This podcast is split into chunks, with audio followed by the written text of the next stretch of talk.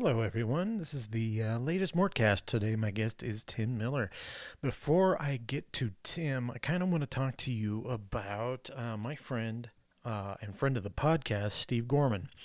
Steve uh, and his new band, brand new band, Bagmen, uh, will actually be in Colorado on in January. Uh, he'll be at the Gothic Theater on January 11th. Um, looking looking forward to that. And actually, right now, uh, uh, they have uh, six songs out on Apple uh, and Spotify. Go check them out. Um, great music if you like.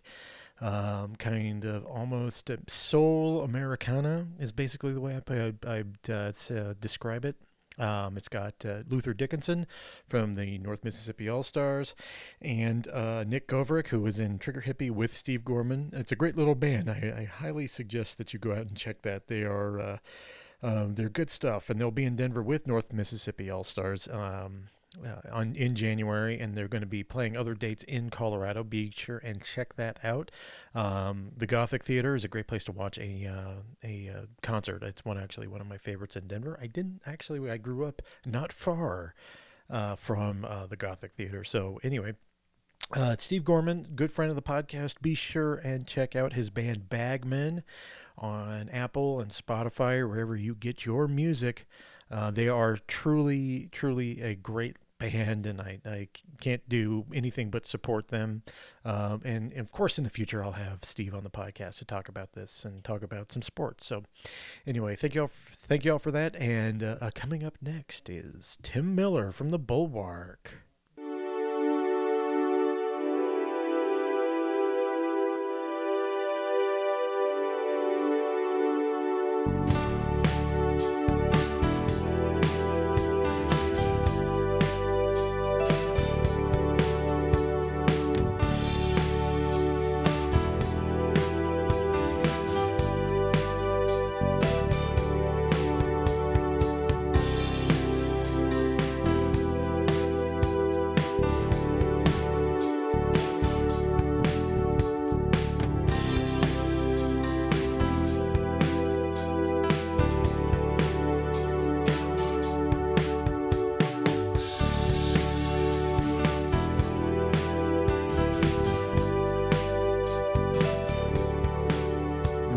What is up, everybody? Thank you all for joining me on the latest Mortcast part of the CSG Network.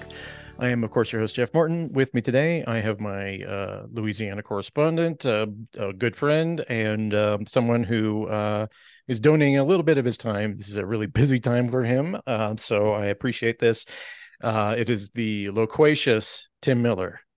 Loquacious. I am loquacious. um, and uh, I'm producing a lot of content these days on the positive, but I've always got time for the nugs.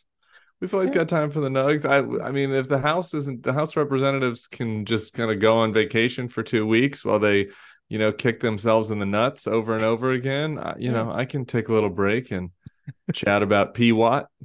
Yes, yes. This is where we may actually get into some P Watt discussion. Um, uh, Tim has uh, is like I said, he's really busy. So, but check check out his work at the Bulwark, and uh, follow him on Twitter at Timo.dc, Timo.dc. Oh my God, what is wrong with me today? Timo.dc on Twitter. And is it is it the same on uh on threads? No, I'm Tim Millergram on threads. Maybe I should okay. change it to Timo Nola now, now that I live in Nola. I don't know. Well, Maybe I need I mean, to change. I, I have DC's still part of my brand, I guess. Whatever. Yeah, yeah, it was part of it, you know. Um, have we talked? Did we do a post championship podcast? I don't recall when our last one was.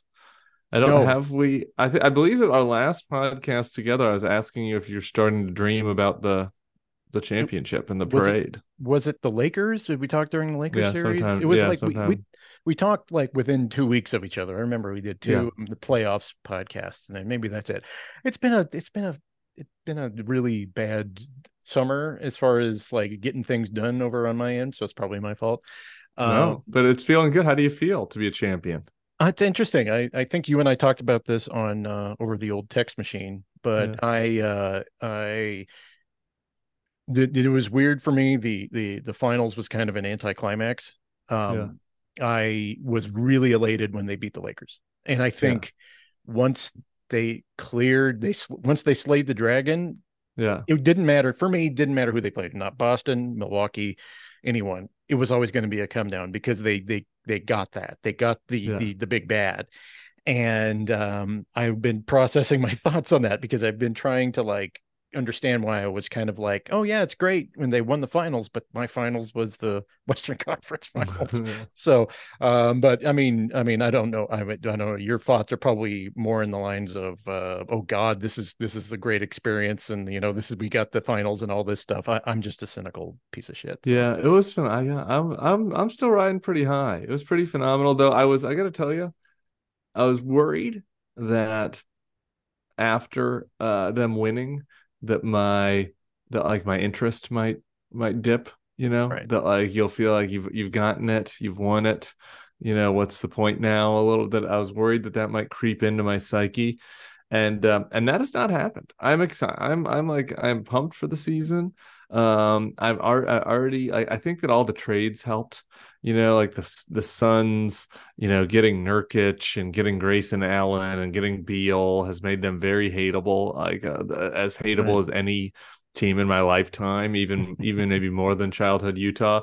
And um, and and you know then Dame and and the and the Celtics and the Bucks and everybody kind of get and the Nuggets are now third in in in my little DraftKings odds for for for winning the championship this year, which I may or may not have gambled on already. So uh, you know, like that, com- the competitive juices have kicked back in. Well, the Jokic content over the summer was just heartwarming and phenomenal, and I love him so much. And the Murray uh, content during training camp. So I, yeah, I don't know. I, I I was riding pretty high, and there was it is a little bit of an anticlimax. Just it's like the nature of the NBA finals that it's not it's not the final four, it's not the Super Bowl, it's not one game, it's not a Yeah. you know, like had I flown back in for game five, maybe that would have been different. Um so so there was a little bit of that. Um, you know, it's like whatever, it was a weeknight and I was on my couch, like rather than you know having it be a celebratory situation. But um, I was there for game one, and it was it was really it was an amazing experience. So um, I'm I'm I'm pumped. I'm ready for season two. I'm riding high. I want to run it back, uh, and uh, and I'm I'm I'm all in. Maybe not all in. The the off season is a little. Sh- I'm sympathetic to Jokic when Jokic was like when the guy whoever asked him in the press conference like was this your best summer ever and he's like not really man like it's a sh- it was shorter and I do I do feel that the, the the summer break when you when you win the championship is is a bit shorter, and it's like oh my god the season's here already.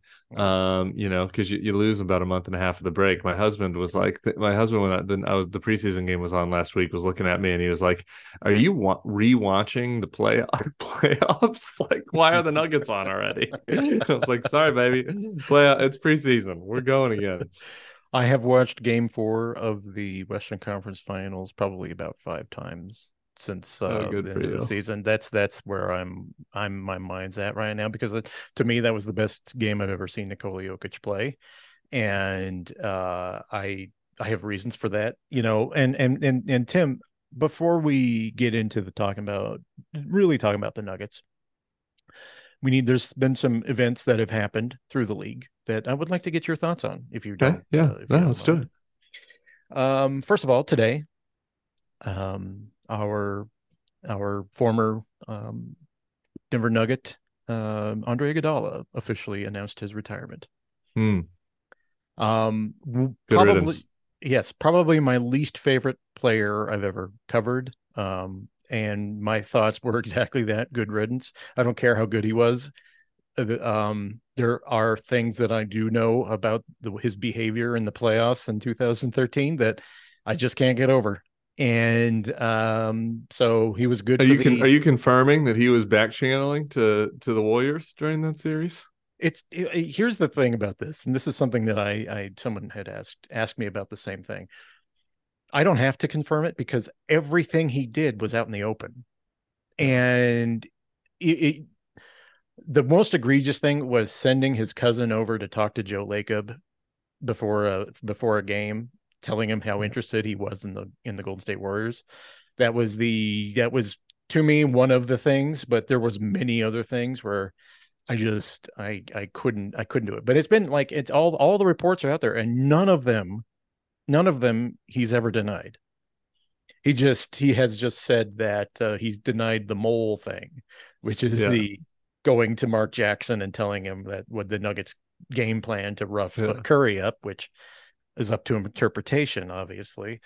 And I think that I think that that part is, uh, you know, it's all out there, and I don't have to confirm it. There's other stuff that's behind the scenes that I I will eventually talk about, but uh, I have don't have a ton of respect for him. So I mean, good riddance. Yeah, no, he sucks. Peace out. You knew who the band and, and by the way, I welcome all Nuggets bandwagon fans, but bandwagon's fine. You knew who you, you know who were, wasn't around in 2013 when you know there was some discussion of like like when you know uh, buyout people and Iguodala's name came up, and you know like most of us are like fuck it, anybody but him, no. And like there'd be a handful of people that are like, why? We could we I don't know, we could use we could use you know a three and D guy off the bench. We're like no, no, it's not. It would not be a worthwhile title with him. So anyway, Yeah, I I I mean, I, okay, fuck that guy. Um, that's all he deserves on this podcast. Um, so I really, really want to get your thoughts on two things, but first of them is the uh, uh, Damian Lillard to the Milwaukee Bucks. Um, I I I think that I forgetting the process that led up to it. Him being on the Bucks is going to make them extremely dangerous. I think, um, because uh, uh, on Giannis Antetokounmpo has never had someone who could space the floor like this. Mhm. Obviously, it hurt their defense. Um, and if you've seen their preseason games, their defense has not been. It's been actually very clunky, very uh, not very good. So when you look at um, uh, the Bucks as a serious, you know, contender, uh, how do you think that uh, works in relation to, and from your view, to the Denver Nuggets? yeah. Well, um, they also got Beasley, our, our old boy Beasley. He can he can right. stretch the floor a little bit too. He's a shooter, not Mhm. exactly a, not exactly a lockdown defender himself. Um, you know, the Nuggets have always done kind of well against the Bucks. Um, you know, that was in the past. Obviously, it's a different team. Um, and the Jokic matchup has never, you know, they do have some size. So like you might think that that, that could be uh, some, you know, a team that might slow Jokic down, but they never ha- have have demonstrated that.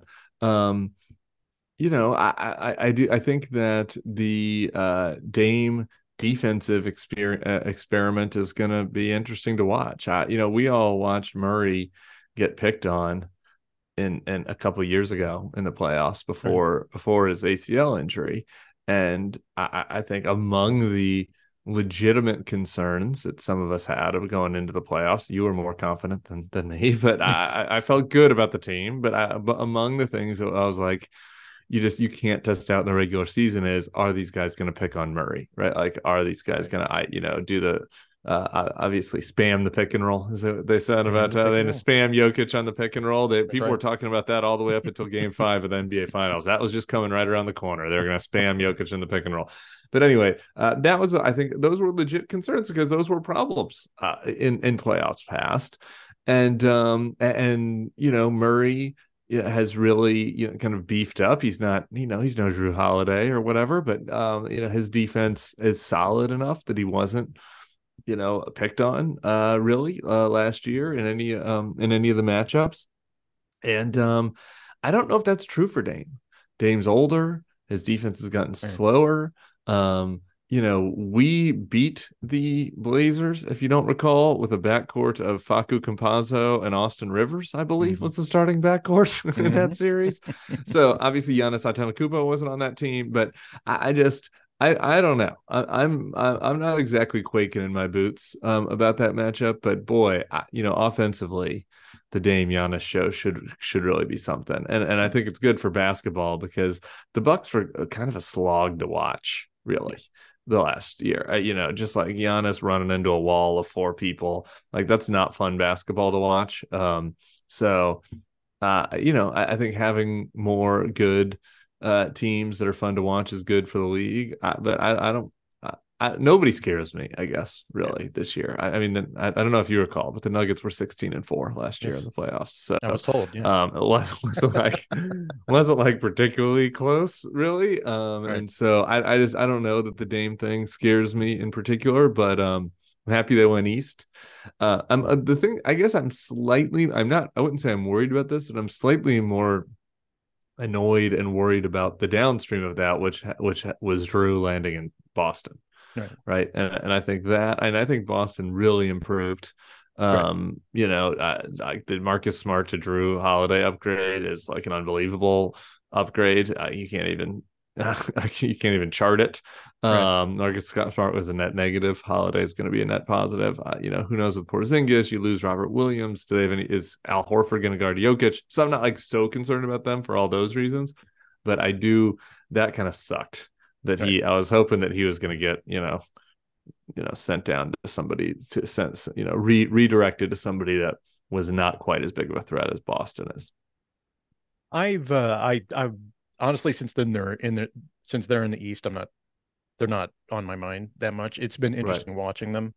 Uh, I wanted to get your thoughts because you were in Milwaukee uh, yeah. for the for the uh, finals run they had, and uh, you got an up close and personal look at Mike Budenholzer's um, dad who lost his keys look.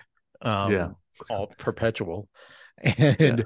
do you think that'll make a difference for them? Because I don't know because they already had a coach quit because Adrian Griffin I mean, Terry Stotts quit because Stotts Adrian quit. Griffin yelled at him. So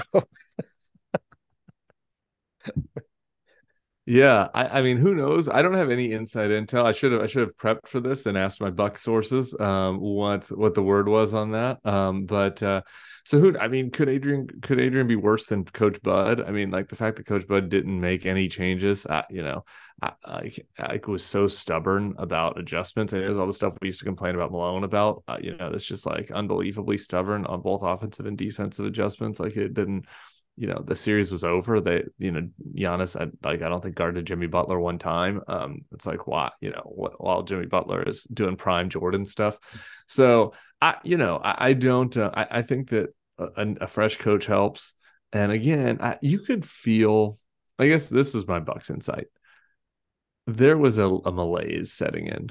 Right. You know the team is getting old. The the team is a little boring. The the, the you know um uh, like there what Giannis was getting frustrated just all around it. You could feel this malaise setting in and the trade really reversed that right? I think that there's a lot of excitement a lot of energy and you know I think that they'll be more fun to watch as I said. So I on that part of it I think that the Bucks got a little jolt out of this and that it's a net plus for them. Like does it meaningfully change their matchup against the Nuggets? I we'll see. I don't I don't know. I don't know that yeah. I'm so convinced. I don't know, know that I'm so scared about Dame yeah, I don't. I, I, personally, I don't think it matters. One of the reasons I was asking was because, um, well, I'll get to that in a second. But also, in the news, we're going on my news and notes thing. I usually yeah, okay, do this on it. the weekend, but uh, we got to address the Calvin Booth stuff this week. Um, and I have. I think you're going to be upset with my opinion about it. So this is good. We can have a little I, disagreement. Yeah, good, good. I like that. Um, in fact, I, I want to get your opinion first. So you saw what's going on. Um, and obviously you've probably seen my thoughts on Twitter. So uh what what were your thoughts then now just to set people up who haven't heard about it if you're under a rock? Um Calvin Booth had an interview with Kevin O'Connor uh, in the ringer and there was some comments within which was actually most of the interview was great 99.9% yeah. of the interview was great um, it was the traditional, and I will comment on this. It was the traditional GM I'm a genius tour stuff that they go on every time they win a championship, which every GM does this. Um, so obviously there is there is a lot of stuff that was good in there, but there was some comments about MPJ and comments about uh, Bones Hyland and comments about Bruce Brown, um, and some comments about their approach to this year as far as uh, winning championships and repeating and stuff like that that that were stood out. Um, I'm the more the one who was more concerned about the repeating thing, but the MPJ and Bones stuff went viral, and he got Booth uh, went felt suffi- I mean sufficiently uh, bothered by it through various circumstances, I'm sure, to comment on ESPN saying that whatever he said about Michael Porter Jr., which he called him a me guy, which it was in context of Bones Hyland, uh, was not out of context, but shouldn't have been on the record, was with the gist of what he was saying. I said a lot. I respect Mike, blah, blah, blah. So all that set up there. What were your thoughts on that, Tim? Um, you know, he, pretty shouldn't have said it like he did. You got it. you get it's a, it is the classic uh, uh newsmaker. Uh, now that I've been on both sides of this as a PR person who's trying who tries to help, you know, uh, in, uh, important people, whatever you want to call them, important people uh, manage uh, interviews of this nature, uh, whether they be CEOs or politicians or you know uh, uh, you know executives on and sports teams like you know helping them think through how to talk to the media. Like that's something i used to do. Now i'm on the media side of things and i am trying to get people to say embarrassing things to me uh, so that i can right. use it. So I, I, understand how the process works and, and i do think that calvin uh, got a little comfortable, and it's just a classic situation of one of these. You know, you're it's it's with a reporter or somebody that you read or you like, or you know, and you're you're just you're you're freewheeling, and you feel like the conversation is flowing, and you feel like they respect you, and there's a mutual respect, and you say something that's like just a little too honest. It's a in politics we call it the Kinsley gaffe. It's like when you say something that's true, that's too true that you aren't supposed to say out loud. And so I do think that Calvin probably shouldn't have said it. I also like think we're all adults here yeah. And and I do think that sometime in our social media era, everybody gets really, uh, you know, offended about stuff, and and it's like MPJ knows what his strengths and weaknesses are. MPJ and Calvin have a relationship, right? Like they talk. Uh, I don't mind a little bones negging. I, I you know, I think Bones kind of deserves it, frankly. Um, you know, I mean, Bones, you know, uh, by pow- powdered himself out of getting a championship ring and is now like going to be the backup point guard on a total shit show of a Clippers team. So I think that Bones is, is sleeping in the bed that he made for himself. So I, I don't think a comment about about that is is that big of a deal. MPJ on the other hand is a, is a cornerstone of the team. You do want to be sensitive. It seems like MPJ is a little bit of a sensitive boy, um, you know, despite his tattoos. Uh, and so you do want to make sure that he he doesn't have his little feelings hurt. That said, like come on, man. I mean, MPJ, no, I like he was talking about roster construction, and it's like, and he's saying that MPJ is a shooter. You know, he's not a, he was not a defense first guy. He's an offense creator. You need a roster that has balance, and and you don't want two guys that are like that. Um, I I, think MPJ knows that that's true, and I think that MP and, and I think that MPJ has also improved a lot on that stuff, and that's great. And I and I and I think that hopefully they have the kind of relationship where they can they can talk about that. So I I, I don't know. I, I mean I, I, don't think it's that big of a deal. Um, though it was it was a little bit of a gaffe. Well, I mean, here here's the here's the thing. I don't I don't disagree with you. Uh, oh dang! I was hoping you to be like Calvin, bad Calvin. Don't don't you don't you hurt my precious. I thought that's where you're going with that. It's no, I was uh, before we got on podcast. I was stroking a picture of uh, MPJ with the uh, frosted tips. No, um, it was my my thing is like this. This is 100% something that I have been banging a drum on for a long time. This goes from Tim Connelly, Calvin Booth, to Sam Presti, to Daryl Morey, to all these GMs out there, Jon Horst, all of them. Do not do the I'm a Genius tour. Do not do this.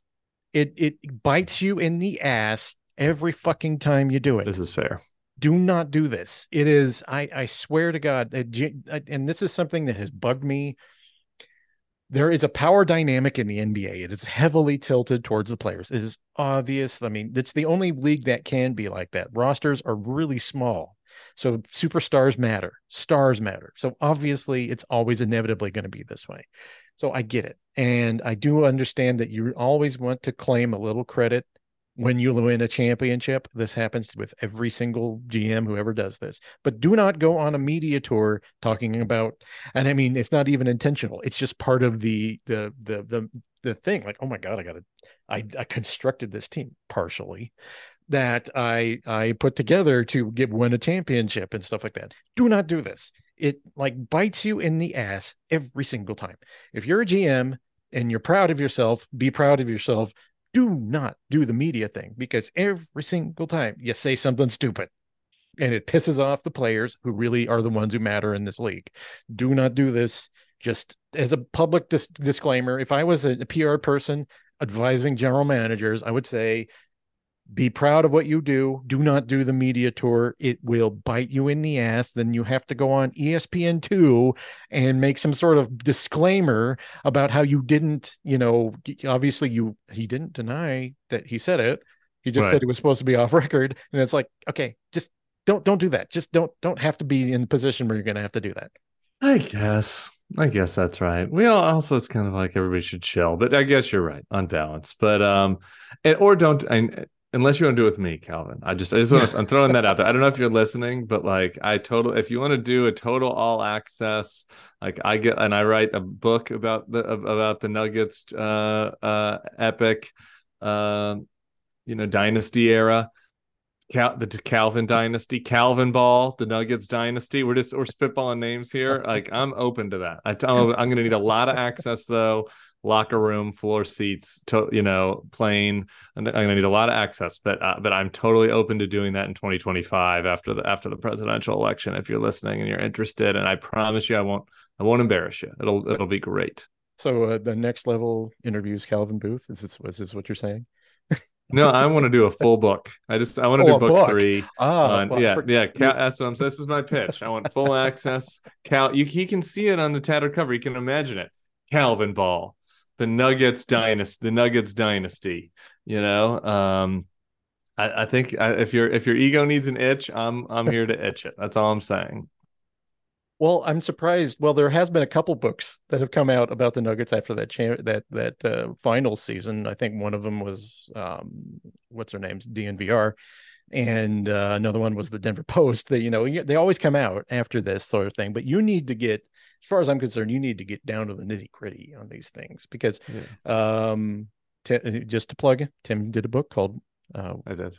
Uh, why, why, we did it why we did it and I, it's right i was just looking for it and that's why i get to oh it's right here um and uh you know he's an author of note i should say this and exactly uh, it was a Which is why i'd be a good person to get the access right. for this gig new, new york times best so maybe don't show the maybe don't show the Kroenkes my tweets about the way they've handled the altitude situation though because then they, they might not want to give me give me the access well that's uh, the Kroenkes are are part of uh this they have won a lot of championships in the last three years well they've won yeah. three in the last three years it is it is pretty pretty good for them.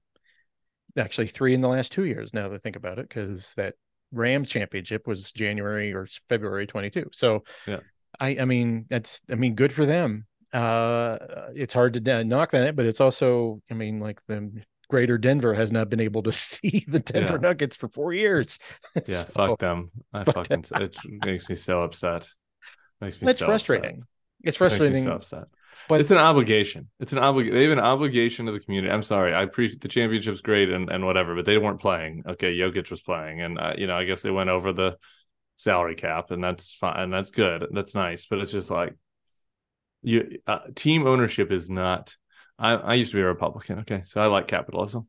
Yeah, team sports team ownership is not capitalism. Okay, like it is. It is a fake market that was created. It is an oligopoly and like yes. like there are only a limited number of teams and people only get invited into it. It's not like you can create a 33rd team, uh, you know, an alternate Denver team. It's not like there's competition. Like, you know, it's not like you have a you have a restaurant on one corner on Evans in Colorado and somebody opens up a better restaurant on the other corner that offers better services. So like you can't do that in right. sports, right? So it's not it's not a real market. And so if you are bestowed the honor of getting one of these teams that are all making huge amounts of money, huge for you. You know, I, I, everybody that has sold a team recently has made billions, okay, hundreds of millions at minimum. Okay, you have an obligation to serve the community, and that includes making sure that people can watch the games.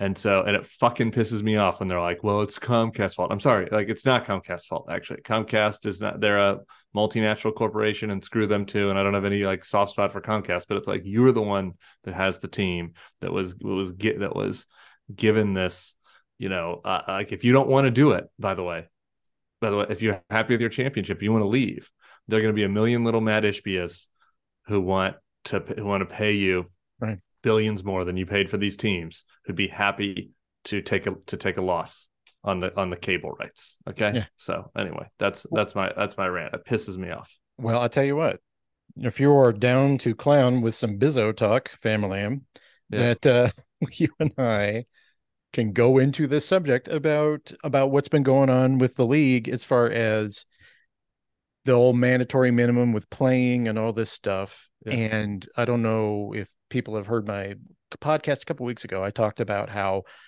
Joe Dumars really came out and talked about how this we need to en- enable a culture of 82 games, basically, is what he said. And people don't understand this is all because the NBA is facing a media deal right now, and people are getting turned off of watching teams because all these players rest when these national TV games are on. Um, started by Gregg Popovich in in 2012, I might add. Yeah.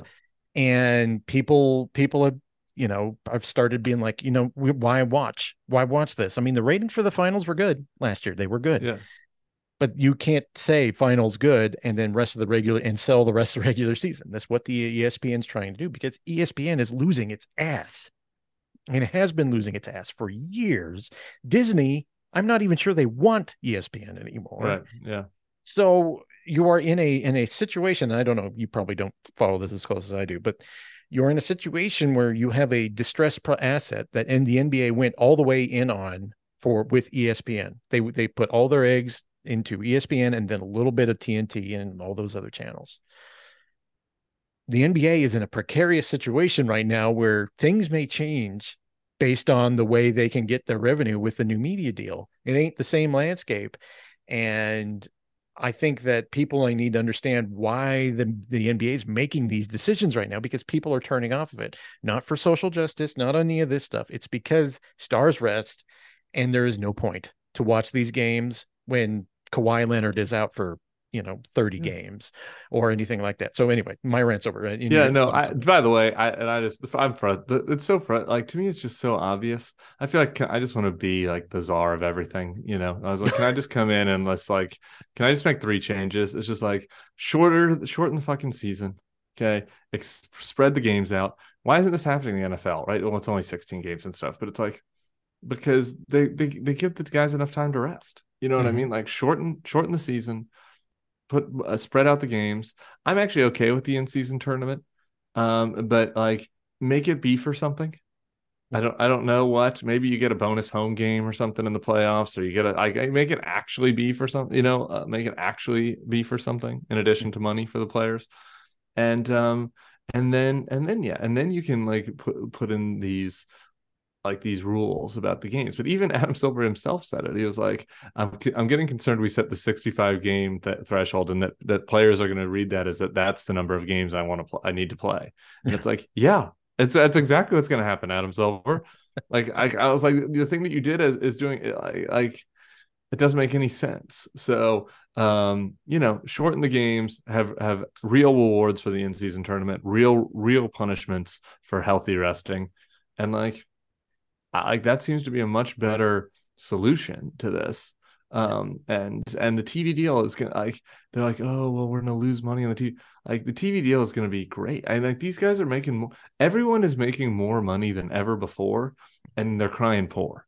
It's like it's unbelievable. And the players are making more money the coaches are making more money the owners are making more money the executives are making more money. Mhm. everybody's making more money except for the dudes selling hot dogs Right. you know? Like Right. so I, I figure it out right? Uh, the- look this is uh I, I didn't like david stern. I thought he actively worked against a certain elements of good basketball. I think he had many flaws. He actively fucked the denver nuggets several times and uh and including brokering a deal for a terrible ownership group for for good reasons but there was bad and there was a lot of things I disliked about him. The one thing that, in hindsight, it was uh, something about David Stern that Al- Adam Silver does not have is that there would be the hammer. yeah He had the hammer, and he would fucking use that hammer. Um, no greater example of that was the 2005 uh, collective bargaining agreement, where he made the players show up in suits. You know, Yeah. there are there are things that he used to do. Now, I don't necessarily agree with it. I think that there's Sure. there's problematic, but I think that also there was a there was a logic to what he did, and it was through. I got I'm hurting cats here. I got to use the hammer, right and I think the cat herding has gone astray under under uh, Adam Silver, and this is where all these things have been. I'm sounding like peak old guy here, and I'm really got to apologize. yeah seriously we both are Um, so anyway, that's that that's part of that. The, the, the that was the that was CSG business talk. We're gonna we're gonna stop that right now. Okay. And we're going to talk about our Denver Nuggets. So everyone has heard my thoughts on the Nuggets approach uh, to the offseason. I don't necessarily think I I I I am an old school person. So all of what my my thoughts are about the NBA are framed within this thought that you do everything it takes to maximize your window for a very specific point in time. And I I'm distressed a little bit. Now I could be proven wrong, and I'll be gladly take the L if I'm proven wrong.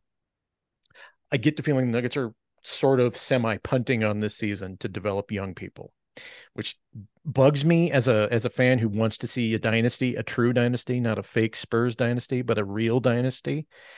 And it it kind of like the way the the the, Warriors were since 2015 to I, I, I have a hard time counting the 2022 title, but the, the those that why it's just it it, it was it was such a it was such a weird year. You I win mean, one you win one title. Uh, Jeff, look at you. You win one title and now you're just like now you're Mr. Fancy Pants over here. Are you saying they need they need to be they need to be the right kind of title now. are you are you saying I'm getting uh, too too big for my britches? um and so I I don't like fake dynasties and I want I want 3 in a row. I want I want there to be just getting to the finals at the very least every single year while you have a transformative player like Nikola Jokic and there's no guarantee he's going to play past his contract. Okay. He's not Tim Duncan. Stop comparing him to Tim Duncan. Tim Duncan played for 20 years and his last 4 years he was basically on life support, okay? But he allowed everything the Spurs did to work everything worked because of Tim Duncan. It wasn't Gregg Popovich. It wasn't anything else. You've seen Gregg Popovich sans Tim Duncan. It wasn't pretty. Okay. If mm-hmm. this is legit, legitimately a Tim Duncan allowed this all to happen. And it distresses me and it gives me not anxiety, but it distresses me to see the Nuggets kind of taking that cons- consistently long term approach in what could necessarily be a short window. So tell me why I'm wrong. I think you're wrong. Yeah, uh, I think you're wrong, uh, and I'm happy to say you're wrong uh, on this one. Um, and it's because I, I, don't know that they had. This is the nature of the new salary structure. Is this? I, I mean, the only uh, the only way to do something different than what you're discussing within the constraint constraints of uh within the constraints. Wow, I, am a professional talker. I was like, why am I saying that word wrong? Constraints, constraints. Okay, within the constraints of the salary cap and the sal and and the way it works would be to like trade somebody. I get one of the bigger guys and to get multiple multiple smaller asset, you know, multiple people that that could come off the bench. I don't think they want to they want to mess with the starting five, the nucleus. And and so what else are you going to do? I, I, mean, I don't I didn't love the Reggie Jackson re-signing per se. I, could that money have been better used on on somebody else that was going to come off the bench uh, that has a little bit more uh, experience uh, and might be able to, to, provide a little bit, you know, more uh, to the rotation. Uh, possibly, I, I, don't exactly know what all the options were uh, at that price range, um, but that also could have been a behind the scenes handshake deal during that happened during the um, what, what what do you call it when you pick somebody up after the trade deadline's over?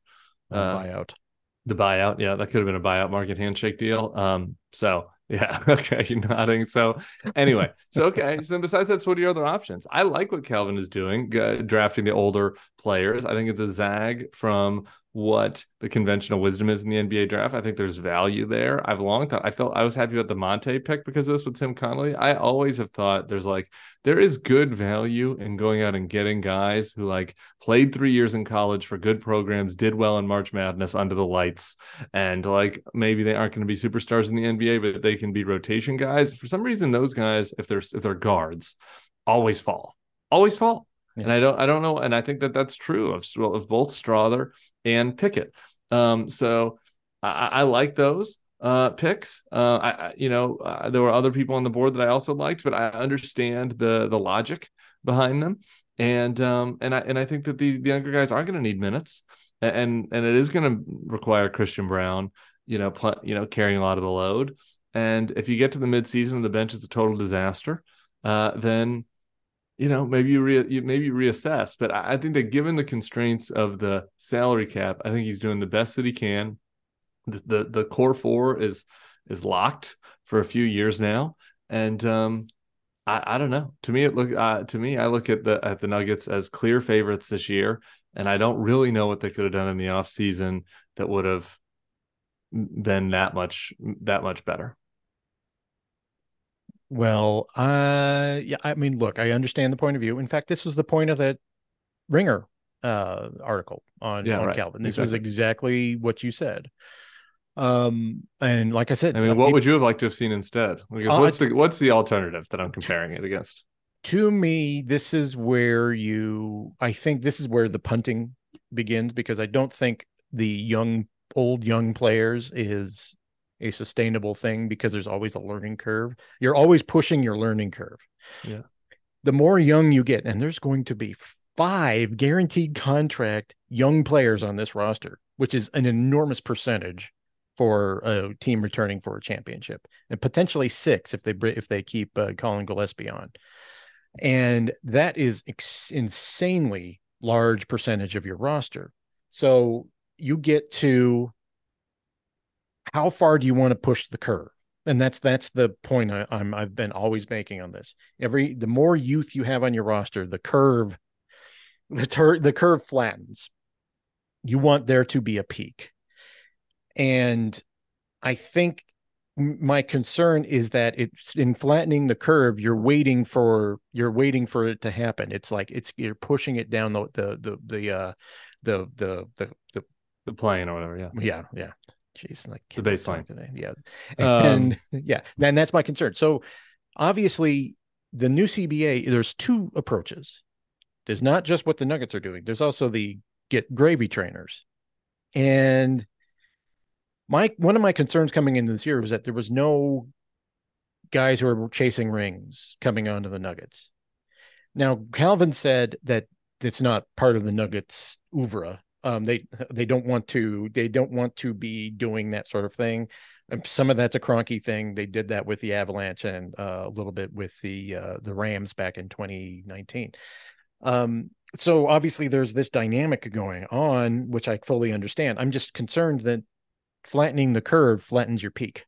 And i don't and i and i and, and i'm hope i'm wrong i mean people think i'm rooting against the nuggets it's not i just i hope i'm wrong i just the Yeah. way I, I view basketball is you don't have you only have so much time and there's the urgency of time because your window closes so quickly and Yeah. the spurs are the spurs because they had tim duncan and i'm just i just mm, I, I don't know maybe that's just it's probably yeah, just- I guess. Well, so my so uh, my I have two pushback. One again is again who who who's the ring chaser that were that they missed on. I, if there's a substantive person, I, maybe there's something that I'm forgetting.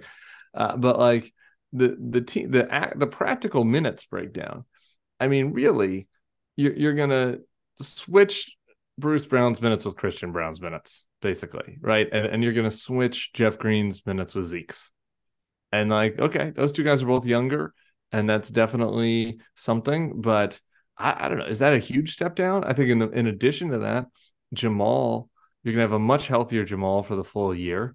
And, and I think hopefully Jamal is going to be ca- able to carry much greater burden than he did on the second unit this year than he did last year during the regular season. Um, and I think Jamal wants to be in the All Star game. You know, he's never been. Mhm. And so I, I think that we're going to see a much more aggressive and active Jamal early in the season, particularly when he's um, staggering and help, helming the second unit, uh, you know, do, doing a lot of ball handling. Uh, you're to have Christian Braun off off ball. And then, you know, you're to bring in basically Strawther probably to do the Christian Braun minutes from last year. And like, that's it. Like, that's the change. Like, it's just, it's not that big of a change, you know, for a team that was the number one seed and went 16 and four in the playoffs. I don't know that I've, I've mentioned that. So like, that's why I just don't um, share your, your concerns. But, uh, but anyway, uh, but maybe there, uh, like maybe there, there is, there was another path that I'm, I'm not seeing. Well, I mean, you invalidate as far as the Nuggets go. They invalidate your go for the youth thing when you give the mid taxpayer mid level to Reggie Jackson, and that's really Yeah. where it is. And you're you were saying there was fundamentally no one better than Reggie Jackson is when you give him the taxpayer mid level, and I agree player, with that. and a player option. Um, so I mean that's that's that's where you can't say that the Nuggets are fully even bought in themselves to this concept here. I they just didn't try. I had sources in the league saying the Nuggets just didn't, you know, there there wasn't an active market from the Nuggets looking. Their fundamental philosophy is this. It and hopefully like i said maybe this is the new the new thing i hope i'm wrong because i would like to see the nuggets win multiple titles in a row it didn't seem like the nuggets were that interested in repeating they're more interested in doing the spursian you know win over a long period of time thing um which I don't know. I think they're interested in repeating. Again, I'm looking. I just pulled up the conference last year, and the Grizzlies are going to be trash. So you had five games ahead of the Kings. You're eight games ahead of the Suns last year. I and mean, they have a lot of cushion, like uh, you know, to in the Western Conference. Mm-hmm. So I just, right? I, I, don't, I don't know, man. I like. I just, I, I agree with the Reggie Jackson thing, but I, I think that it's this is a little bit of I don't know, Jeff anxiety, Nug life is Nug life creeping back in to you, Jeff? Do, even after the title, can you not shake it? For some behind the scenes stuff, poor Tim here gets random anxiety filled rants from me constantly. Normally, while he is watching something far more important than the Nuggets, so I I uh I he experiences far more of this than most people do. So, um, but I, I mean, aside from that, I will shifting to something uh, what I find is to be positive is that Julian okay. Strawther is looking to be a quite a find. And I think that what I've seen from him is someone who uh, not only gets it, but has a higher ceiling than people thought. And I'm going to juxtapose this to Peyton Watson. Peyton Watson still looks very raw and he has a long yeah. way to go. And he is a guy that Calvin Booth loves, loves Peyton Watson. I mean, if you talk to Calvin, he'll the first thing he'll bring up is Peyton Watson.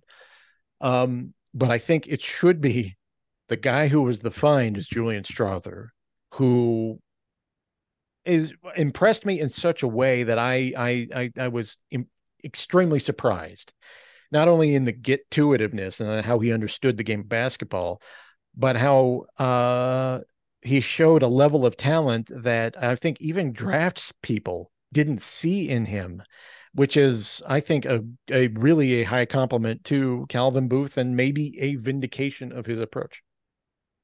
Yeah, maybe. I so I'm I was a little bit clouded on this one myself because um uh, my brother is a Gonzaga guy mm-hmm. and was not not a huge Strawther fan. And and and I think it was because um and this is where the whole Jokic Nuggets system, this is where the Jokic um Duncan comparison is right. is apt. I, I, I there's some areas where it's not, but this is an area where it is apt.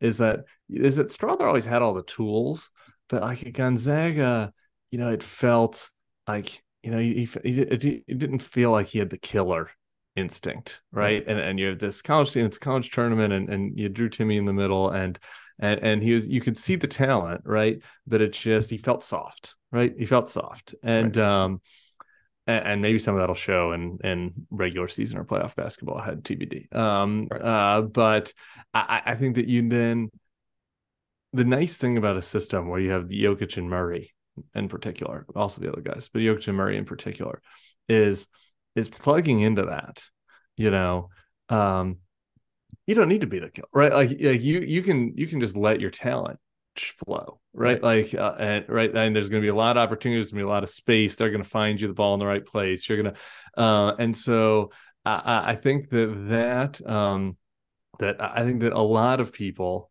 not everybody, but a lot of players, if if you have the basic talent plugged into this system, you know are gonna are gonna be able to are gonna be able to shine. You know, it's the old Michael Cooper thing, right? Like the winningest basketball player of the 1980s was Michael Cooper. It's like if Michael Cooper was on the Kings in the 1980s, you never heard of Michael Cooper, right? Like he wasn't that Right. and so you know what I mean. But he just he had skills that that that complemented. Um, and I think that that's very true for Strawther, and that was super encouraging in the preseason. I hope that that that plays itself out. Um, and and that some of the softness of the Gonzaga era doesn't show. But I, I think that there's a lot of you know, I think that that's what I like about this Calvin model. Is I think that there are a lot of guys that can kind of that you could plug in there. I don't know if Reggie Jackson is one of those guys. Not to, no. not to harp on Reggie Jackson, no. but um, yeah, P Watt looks raw.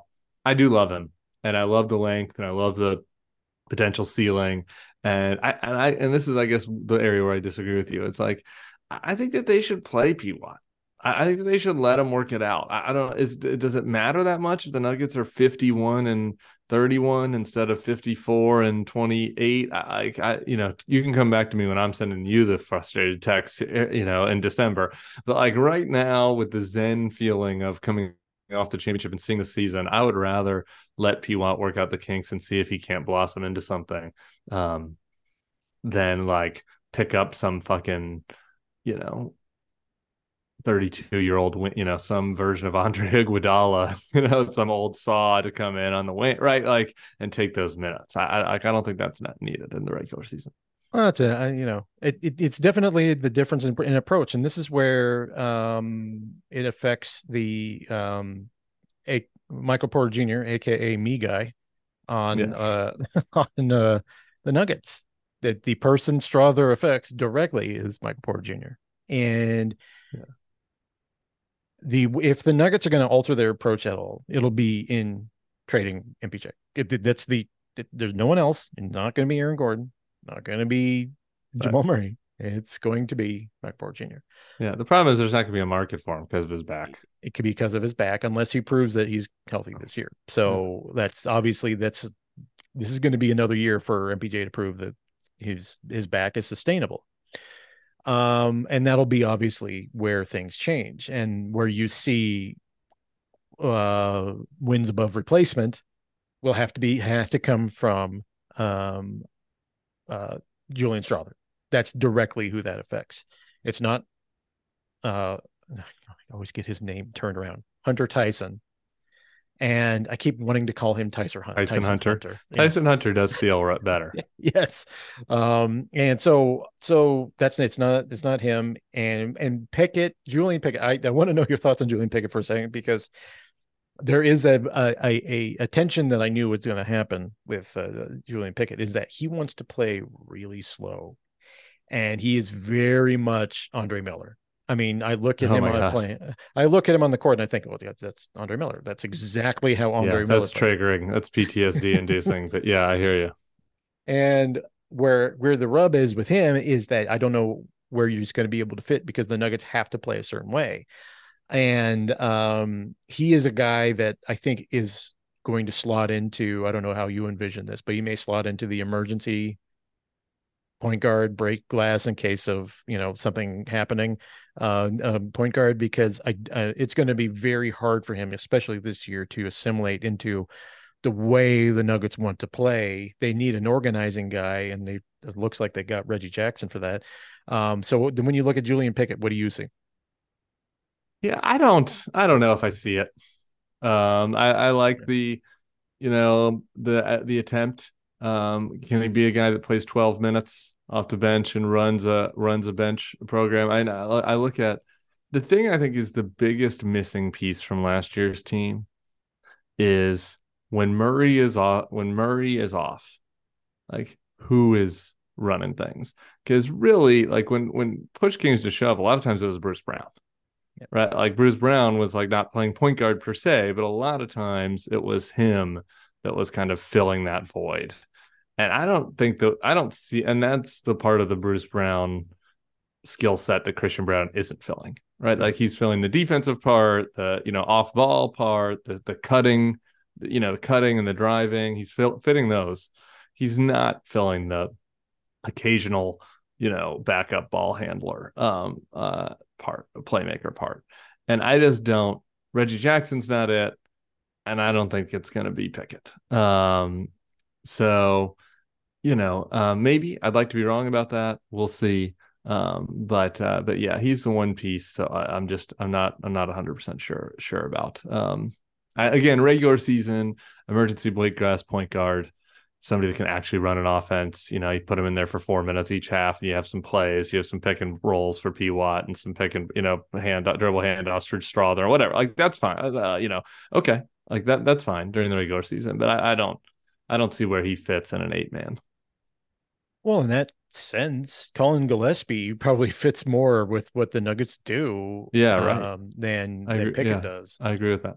But Gillespie, one thing I have noticed from the the preseason, he's so small that um that that is a definite factor. He's he's definitely small. But I tell you what, there was that Chicago game where he really was willing the Nuggets to that that youth into playing and making a Yeah. comeback, you know, which was nice to see. I don't necessarily I always tell people the preseason is one step above summer league as far as what you've been able to glean from it Yeah. but you want to see that people get it. And I think Gillespie having a year on the Nuggets, uh, just to watch, really probably helped him out a lot. I am intrigued with what he's able to do. Uh, I he once again break glass in case of emergency. It's there's the if things don't go well with uh, Reggie Jackson, obviously it's there's a there's a there's a deep descent down there and you, what you need is really to get Reggie Jackson to function enough to where he can run this second unit well. He does go, he is better. I noticed this in the preseason, more positivity from Jeff Morton. Um, what I, love did that. not, I what I did notice from uh, Jackson was he did play well with Jokic because last year he just did not jive with what Jokic was doing, and obviously that was just being thrown onto a team later in the year. But I have noticed a, Yeah. a greater ability to play with Jokic, was his, which I think in the long run is going to help him assimilate more, at, at least better into this team. Yeah, I guess. Yeah, I, I, I think I just think the big question, and and for Jackson, or Pickett maybe, or Gillespie, for any of them, is not regular season. Uh, like we can survive the regular season. Uh, hopefully, some of them can do bench minutes and fill it up and run offense and stuff. But it, but once you get into the eight or nine man rotation time, you know you know Christian Braun's going to be in there.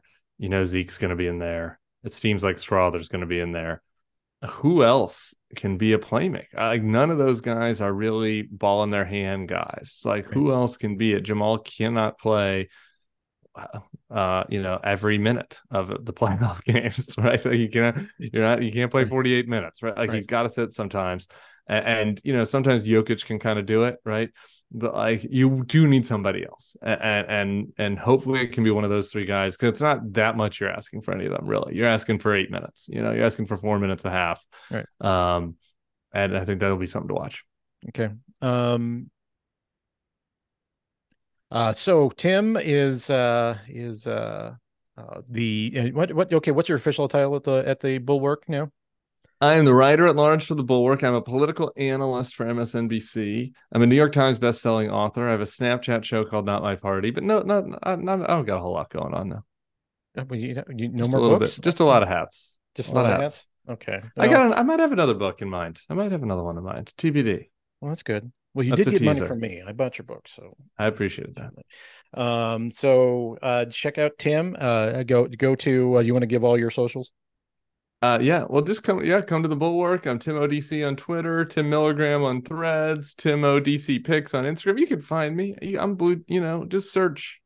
You know, I got, I got the. I used to have the verification on all of them, but Elon, Elon took my Twitter verification away, and I'm not paying that fucker eight bucks. Yeah, no, yeah, screw that guy. Okay, well, uh, th- thanks to uh, Tim for joining me on the latest uh, Morecast, and uh, I'll be back oh pretty soon with another episode. Sounds good. Peace out, Morton. Good to see you.